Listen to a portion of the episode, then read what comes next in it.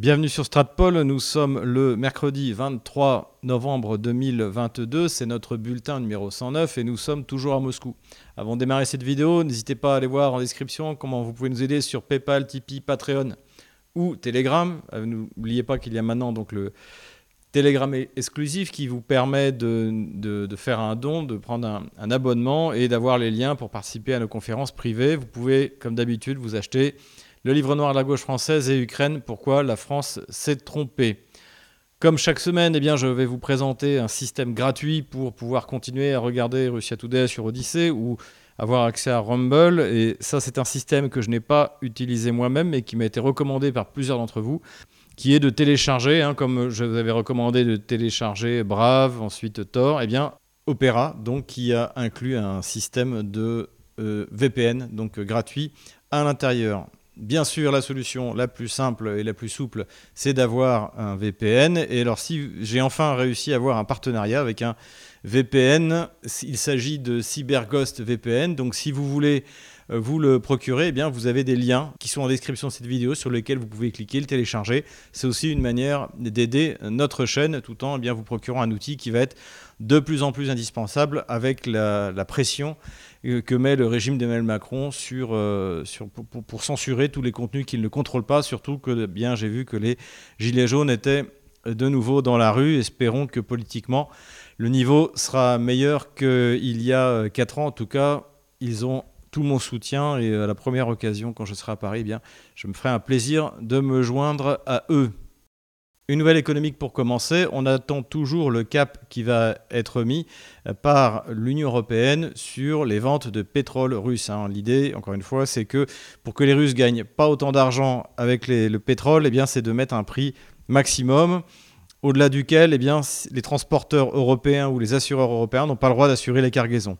Nous l'avons déjà expliqué sur Stratpol, c'est très compliqué à mettre en œuvre parce qu'en fait, eh il n'y a, pas une offre de pétrole si grande que ça, surtout depuis que les Saoudiens et les Russes ont baissé de 2 millions de barils au jour, ce qui fait que c'est extrêmement risqué et que, on l'a vu, Janet Yellen, la, secrétaire d'État américain euh, aux finances, hein, euh, est pas du tout enthousiaste parce que ça va déstabiliser les prix du marché, ça peut avoir même des conséquences aux États-Unis. Donc la question qui se posait, c'était de savoir comment est-ce que euh, l'Union européenne allait faire pour mettre en place ce système sans vraiment le mettre en place pour pas que ça nuise, encore une fois, aux marchés pétroliers internationaux Eh bien, en fait, on ne le sait toujours pas. Pour l'instant, la décision n'a pas été prise, mais on sait par des indiscrétions dans la presse, notamment eh bien Bloomberg, que en fait, l'Union européenne pourrait se donner 45 jours pour s'adapter à ce cap euh, ce cap pétrolier. Alors c'est un cap, qui nous est annoncé depuis déjà plusieurs mois. Et pour sa mise en œuvre, ça va encore prendre 45 jours. Peut-être euh,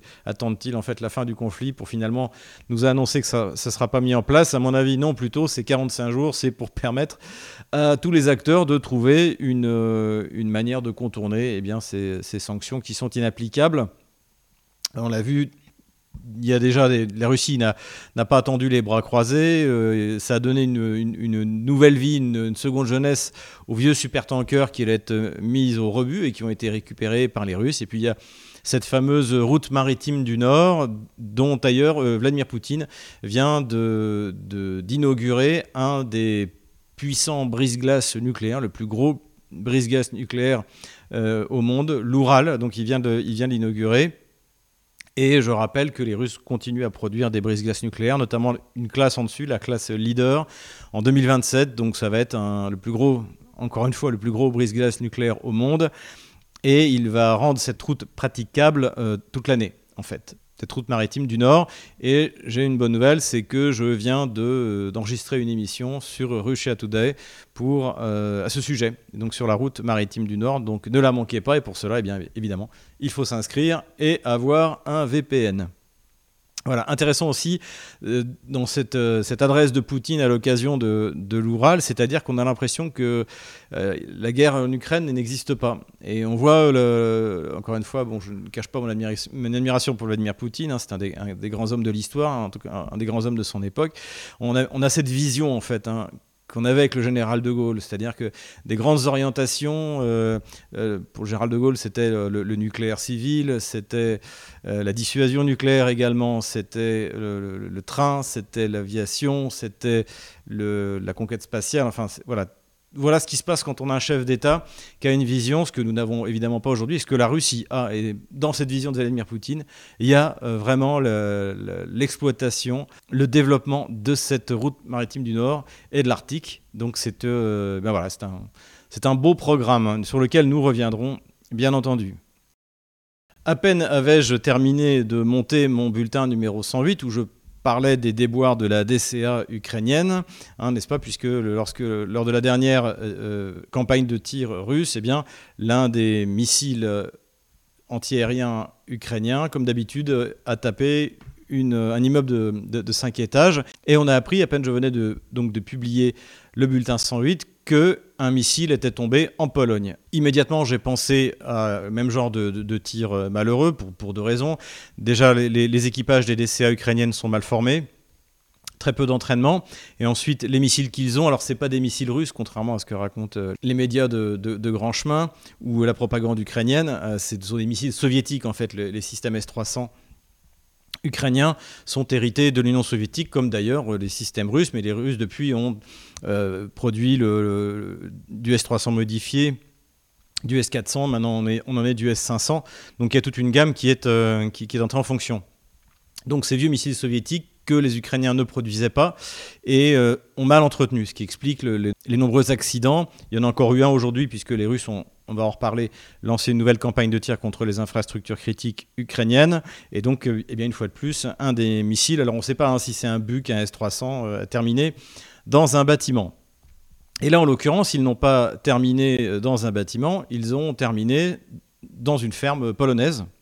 Alors, ce qui, pose, ce qui a immédiatement me posé la question, c'est-à-dire que dans la mesure où la Pologne est à l'ouest de l'Ukraine et que les missiles russes arrivent par l'est et par le sud, on pouvait se demander comment c'était possible. Mais, euh, admettons, encore une fois, les équipages ukrainiens ne sont, pas très doués. La DCA ukrainienne est quasiment euh, invisible, hein, de toute manière complètement inefficace. Donc ça aurait ça aurait pu être un accident. Et c'est ce que d'ailleurs j'ai pensé. Euh, Zelensky s'est complètement discrédité en, accusant la Russie immédiatement. il n'a pas du tout été suivi par Joe Biden, qui était encore à Bali pour le G20, qui a immédiatement dit que c'était pas le ça. Il y a eu cette pseudo-conversation entre euh, Emmanuel Macron, en fait, imité par des humoristes russes, hein, les, fameux Lexus Evova dont nous avons déjà parlé, qui arrivent à, piéger de manière très habile des responsables politiques. Et on a entendu le président Duda, donc le président polonais, dire au fou Emmanuel Macron qu'il ne souhaitait pas la guerre avec la Russie. En fait, on s'aperçoit que personne ne souhaite la guerre avec la Russie. Et en revanche, ce qu'on a observé là et qui a commencé à effrayer tout le monde, même euh, dans nos, sur nos gamelins de télé, je crois que c'est le, général, cas du général Clermont, de voir que Vladimir Zelensky veut absolument entraîner l'OTAN et les pays de l'OTAN dans une guerre directe contre euh, la Russie. Et en tout cas, le bon signe que ça a donné, c'est que visiblement, au sein de l'OTAN, personne n'a envie d'aller faire la guerre directement contre la Russie. Donc ça, c'était plutôt une bonne nouvelle. Euh, cela dit, mon analyse sur la question a, légèrement évolué, puisque je, pensais que c'était un, tir malheureux de la DCA.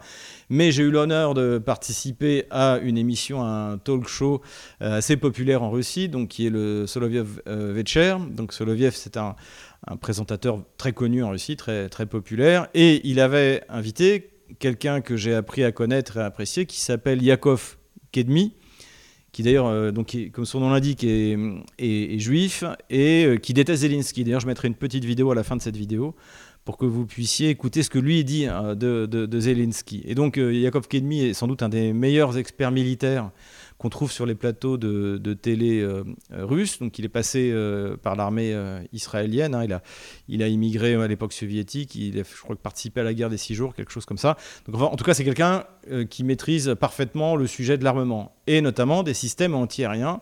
Et ce qu'il a révélé, auquel je n'avais pas pensé, c'est qu'en fait tous les systèmes aériens ont un système d'autodestruction. C'est-à-dire qu'une fois que la cible est acquise, une fois que le missile est tiré, si la cible acquise n'est pas détruite, le missile s'auto-détruit.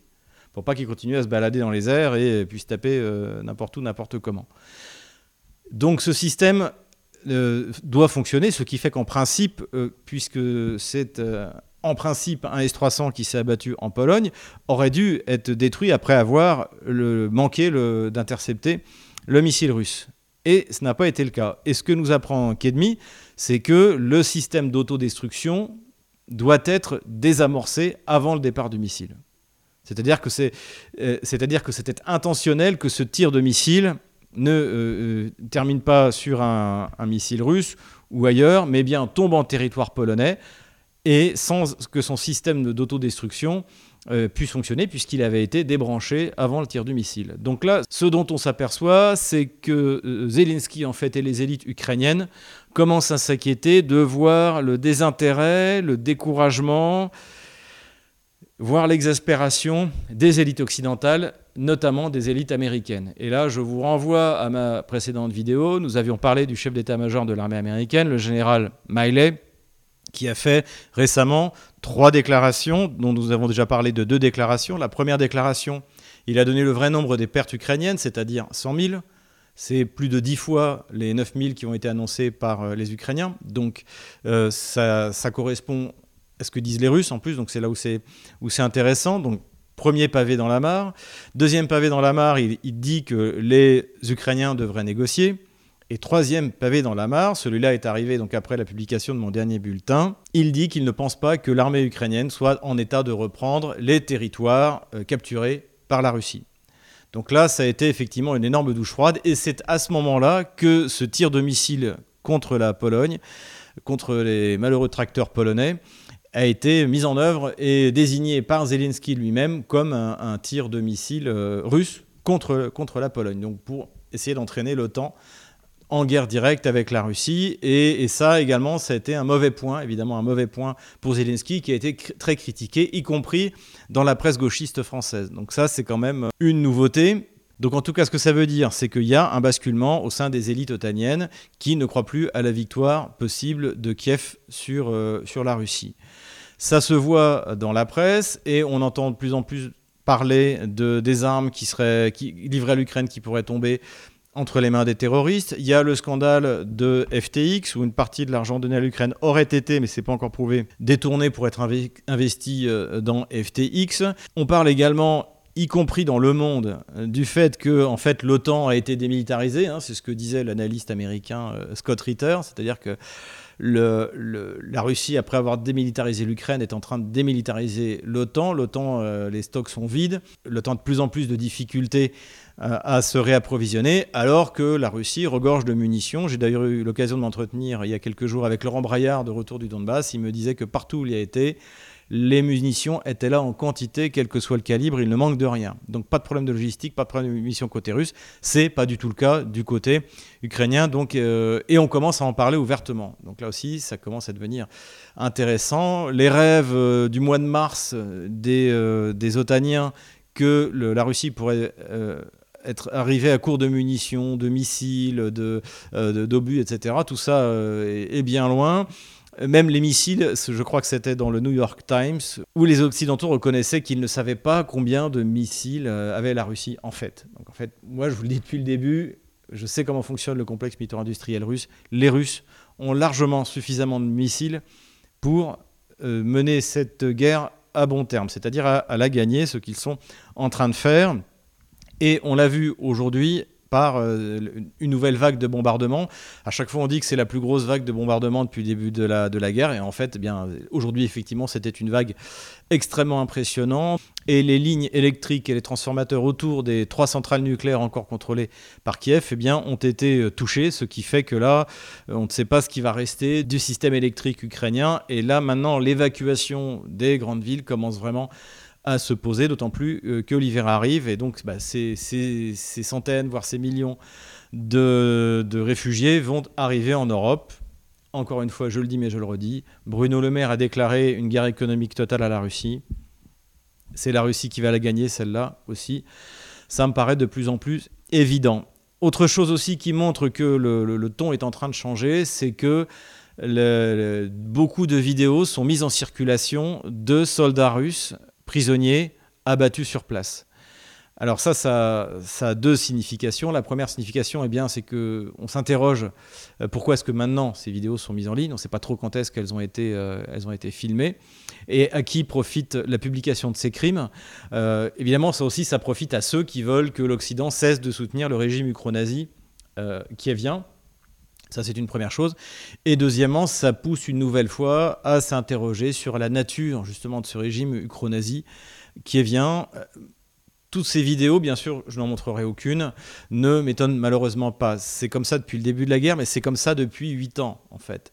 Les, euh, les exactions, les tortures, les, exécutions sommaires des prisonniers, tout cela euh, n'est pas un épiphénomène dans l'ucronazisme du régime qui vient. C'est fondamental. Euh, d'ailleurs, un, des, un des assassins donc, de soldats russes qui s'était rendu a été identifié. Il vient de Lvov, comme par hasard. On le voit sur la vidéo. Et Lvov est le cœur même de l'ukronazisme. Et là-bas, les, gamins, on leur apprend euh, à l'âge de 5 ans, euh, Moskaline et Anogiv, qu'il faut égorger les moscovites. Donc c'est comme ça, cette, euh, cette, Galicie, la Volhynie également, ce sont des, trous noirs de civilisation en Europe.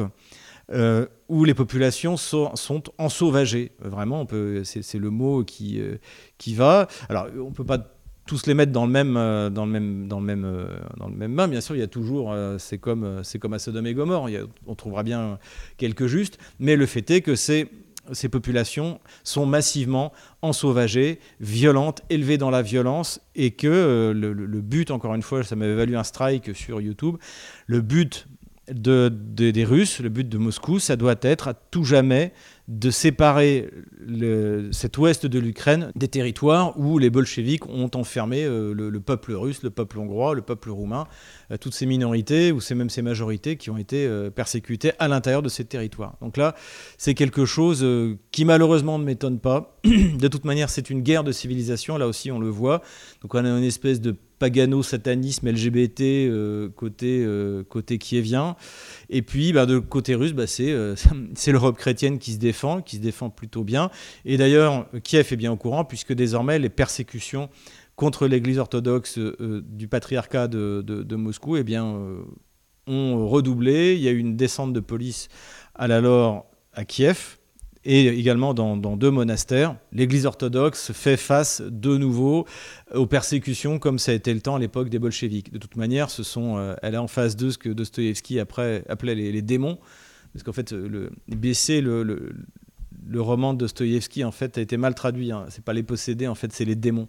Et en fait, les personnages qu'il décrit, ces fanatiques qu'il décrit, c'est ce à quoi la Russie a affaire, c'est ce à quoi l'Église orthodoxe euh, doit, faire face. Voilà. Donc euh, c'est comme ça.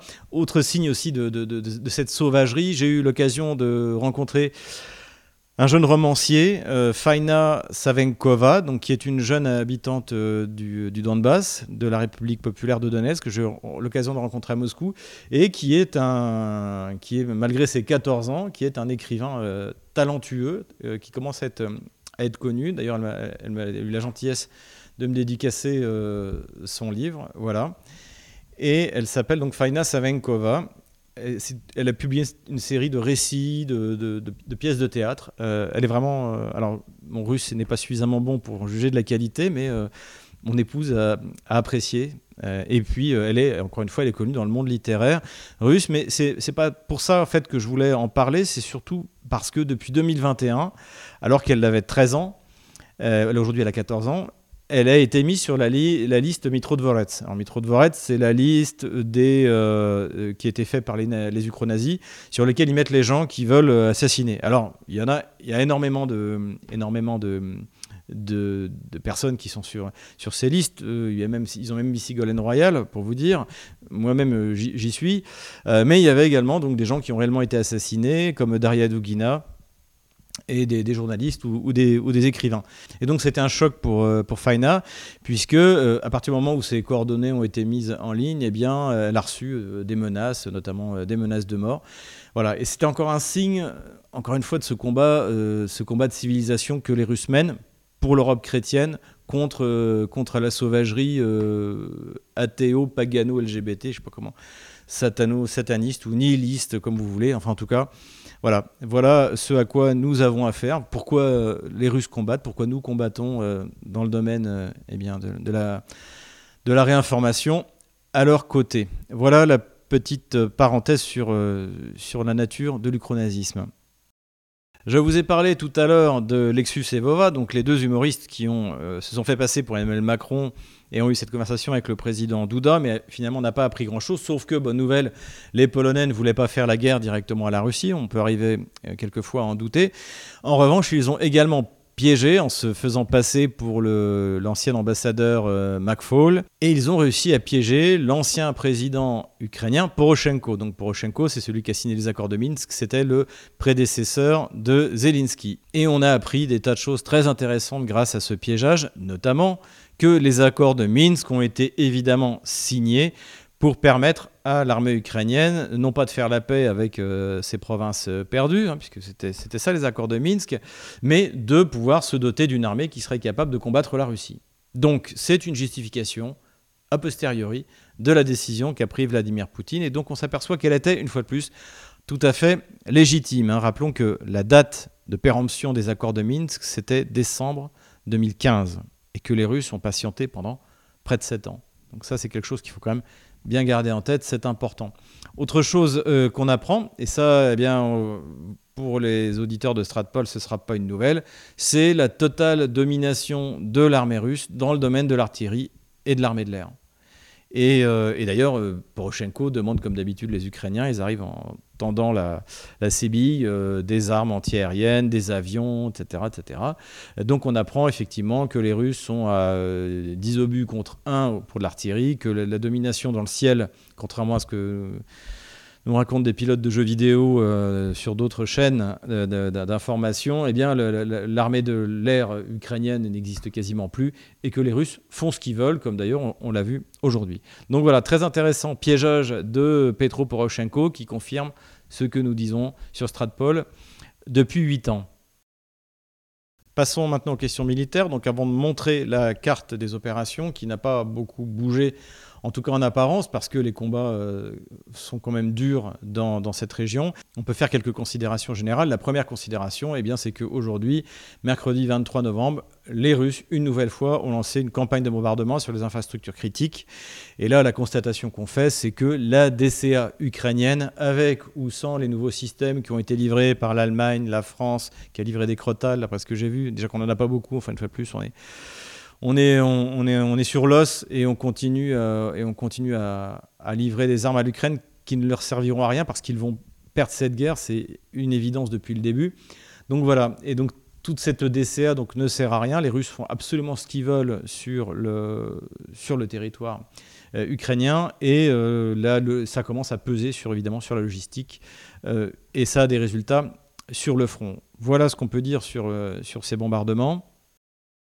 Autre considération générale qu'on peut faire, et ça les rapports concordent euh, du côté ukrainien comme du, côté euh, russe, c'est que eh bien là, on est vraiment dans la phase de la boue, euh, donc qui a tant nuit à l'offensive allemande en 1941, hein, à la même époque. C'est-à-dire que c'est très très difficile d'avancer. Donc ça nuit aux unités qui sont sur l'offensive et qui sont plus souvent des unités ukrainiennes principalement maintenant dans le nord, de, sur le front de Kharkov, dans le nord. Et évidemment, c'est très très difficile d'avancer avec des, avec des véhicules, surtout que comme on l'a vu à plusieurs reprises, l'OTAN a livré des véhicules avec des roues. Donc dans cette boue, ça n'avancera pas. Euh, c'est même dangereux quand vous avez, des VAB, comme on peut le voir sur cette euh, vidéo. Et le, mieux, c'est de rester euh, sur les, routes goudronnées. Hein. Ça n'a jamais d'ailleurs été un véhicule tout-terrain. C'était dans l'armée française, la nomenclature, c'était véhicule tout-chemin.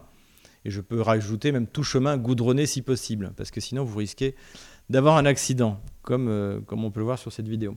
Donc voilà, donc ça, cette, euh, cette situation climatique eh bien, gêne l'offensive, ce qui est plutôt une bonne chose euh, pour la Russie, qui continue à terminer la formation des 300 000 mobilisés. Je pense qu'ils en ont encore pour deux ou trois semaines. Et après, nous verrons encore une fois, mais on en entend de plus en plus parler, y compris euh, même du côté ukrainien, le conseiller de, de Zelensky, Arestovitch, qui dit que l'inquiétude, c'est qu'on ne sait pas ce que veulent faire les Russes. Euh, encore une fois, Colonel McGregor a dit que les Russes allaient faire une offensive d'hiver. On en entend de plus en plus parler. Moi-même, je le pense, ou je l'espère. Il faut que je arrive à faire la, dichotomie entre ce que j'espère et ce que je pense, ce qu'il faut penser. Donc la Russie a encore besoin de quelques semaines pour se préparer, et eh bien le, temps le lui accorde. En attendant, encore une fois, que la, terre gèle et que l'offensive puisse repartir. Et là, on va le voir sur la carte militaire. Donc les, Russes avancent euh, toujours lentement mais sûrement sur le front euh, de la République populaire de Donetsk, euh, mais c'est pas de cette offensive-là dont je parle. Ça, c'est la progression qu'ils ont commencé depuis, depuis 8 mois, depuis le mois de fin février, qui a été très rapide pour ce qui été de la prise de Mariupol, de Severodonetsk et de Lysychansk, qui en revanche, pour franchir cette ligne Maginot, est extrêmement compliqué. Mais, mais, ça, mais on y est presque, on y est presque, on va le voir sur la carte, encore une fois, sur la carte militaire. Voilà les quelques considérations générales. Et maintenant, allons voir notre carte. Nous revoilà sur notre carte militaire. Comme vous le voyez, il n'y a qu'une seule ligne de front. Je n'ai pas mis en jaune la ligne de la semaine dernière parce que c'est sensiblement la même. Sur le front de Kherson, ce qui s'est passé en fait, c'est que l'armée russe continue, grâce à ses drones, grâce à son artillerie, grâce à son aviation, en gros grâce à sa supériorité de puissance de feu, à détruire ce qu'elle peut de l'armée ukrainienne qui se trouve eh euh, sur, cette, euh, sur cette région. Sur le front de Zaporozhye, l'armée russe a mis en œuvre des tirs préventifs pour empêcher les concentrations de force de la part de l'armée otano-kievienne, donc euh, à Orechovo ici, à Gouliapol et un peu plus au nord. Et donc pour l'instant, dans cette partie-là, le front est calme, mais également aussi pour une raison qui est simple, c'est la situation des routes et, de la boue qui empêche euh, de faire des offensives sérieuses. Donc on entend parler de, concentration de troupes de 40 000, 50 000 hommes, etc. Les mêmes choses qu'on entendait euh, du côté de Kherson. Et on l'a vu à, Kherson, en fait, euh, ça n'a jamais permis aux Ukrainiens de lancer une offensive massive avec une grosse concentration de force. Hein, euh, visiblement, les Russes, dès, qu'il y a une concentration de force, les Russes sont au courant et bombardent. Donc, euh, donc voilà, rappelons, hein, a été prise par Kiev parce que les Russes euh, se sont en allés, non pas parce qu'il y a eu une offensive victorieuse de Kiev. Voilà pour le front de Zaporozhye. Ici, les combats continuent. Les Kieviens essaient de reprendre Pavlovka, mais n'y réussissent pas. Et les Russes, eux, continuent d'avancer pour prendre Ougledar ici il s'agit là encore une fois de franchir la ligne Maginot. Cet endroit-là que vous voyez ici, eh bien, c'est là où a été détruit, et là, cette fois, c'est confirmé, le canon César. Donc, on a vu sur les réseaux sociaux, là, désormais, il n'y a plus de, doute là-dessus. Euh, donc, relativement près du front, on est à, on est à une vingtaine de kilomètres, hein, donc euh, à 17 kilomètres de la ligne de front. Donc, c'est encore un peu loin pour que les Russes puissent s'emparer de ce qui reste du canon César, là où l'armée russe avance bien, mais comme je ne sais pas où exactement, j'ai laissé ma ligne ici, c'est dans la ville de, Marinka, donc là qui est vraiment une des grosses forteresses de la ligne Maginot. Et je ne serais pas étonné si d'ici une semaine, eh bien, cette ville est complètement euh, libérée, hein, qui serait un progrès notable de l'armée russe dans la région. Pareil, des combats sur Krasnogorovka ici, mais on ne sait pas trop, mais difficile de dire où on en est. Ici aussi, les combats continuent. L'armée russe progresse vers le nord pour achever l'encerclement d'Avdiivka. Là aussi, on est, on est sur, la bonne, euh, sur la bonne voie. Euh, ce qu'il faut espérer, encore une fois, c'est que les Kieviens fassent la même erreur qu'à Mariupol et laissent euh, les, Russes encercler cette forteresse, pour, ce qui permettrait à la Russie de faire encore quelques centaines, voire quelques milliers de prisonniers. Plus au nord aussi, les combats continuent. Là, ici, c'est Wagner, hein, c'est les unités de Wagner qui combattent et qui tentent de progresser au sud de Bakhmut-Artemievsk pour s'en emparer. Soledar aussi, de gros combats en ce moment. Combat tout au long de cette ligne-là, du côté de Sporno notamment, ici, où d'ailleurs l'aviation russe est intervenue avec des bombes classiques, une Fab 500, donc une demi-tonne, pour repousser une contre-offensive de l'armée ukrainienne. Voilà, ce qu'on peut dire, c'est que sur toute cette longueur de front, eh les Russes euh, progressent et l'armée ukrainienne lance des contre-offensives qui, pour l'instant, ont échoué.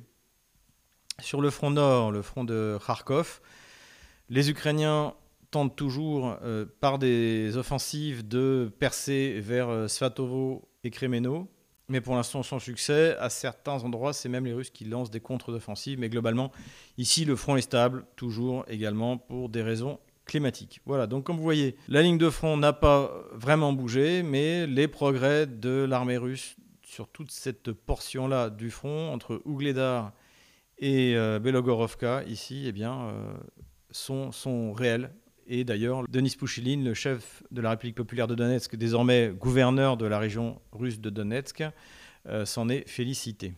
Voilà pour la carte militaire. J'espère que cette vidéo vous a plu. N'hésitez pas encore une fois à aller voir comment vous pouvez nous aider à vous procurer nos livres, à vous équiper d'un CyberGhost VPN. Les liens de téléchargement sont en description de cette vidéo. Et puis avant qu'on se quitte, je vous laisse avec Yakov Kedmi, donc je vous ai parlé au début de, cette vidéo, cet expert militaire qui, euh, qui a expliqué dans une, euh, une émission de télévision russe ce qu'il pensait de Зеленский. Учитывая то, что буквально завтра начинается еврейский Новый год, я вас хочу поздравить с этим праздником и пожелать вам всего самого хорошего. Вопрос у меня такой, а вот что бы вы на этот год, еврейский Новый год, пожелали Владимиру Александровичу Зеленскому? Какие слова бы, с какими словами вы, вы бы его поздравили? Я отношусь к нему как к самому мерзкому, самому подлому представителю моего народа, который строит свою карьеру, поддерживая тех, которые являются продолжателями тех, кто уничтожали наш народ. Если бы он был украинец, я бы к нему относился, ну, так же, как я отношусь к Степану Бендере или к другому, к Петлюре или к другому.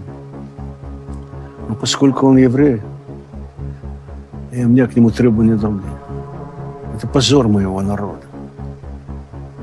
Это позор, который никогда он не смоет. Ни с себя, ни своей семьи. Он плюнул на могилу своего народа, убитого его нынешними, те, кто его поддерживает. Он плюнул на могилу своего деда, который воевал против нацистов. Поэтому у меня с ним расчет не как с политиком, а как еврея с евреем, как еврея, который помогал душителем, губителем моего народа который сейчас стоит на стороне, на их стороне. У нас с этим свои счеты.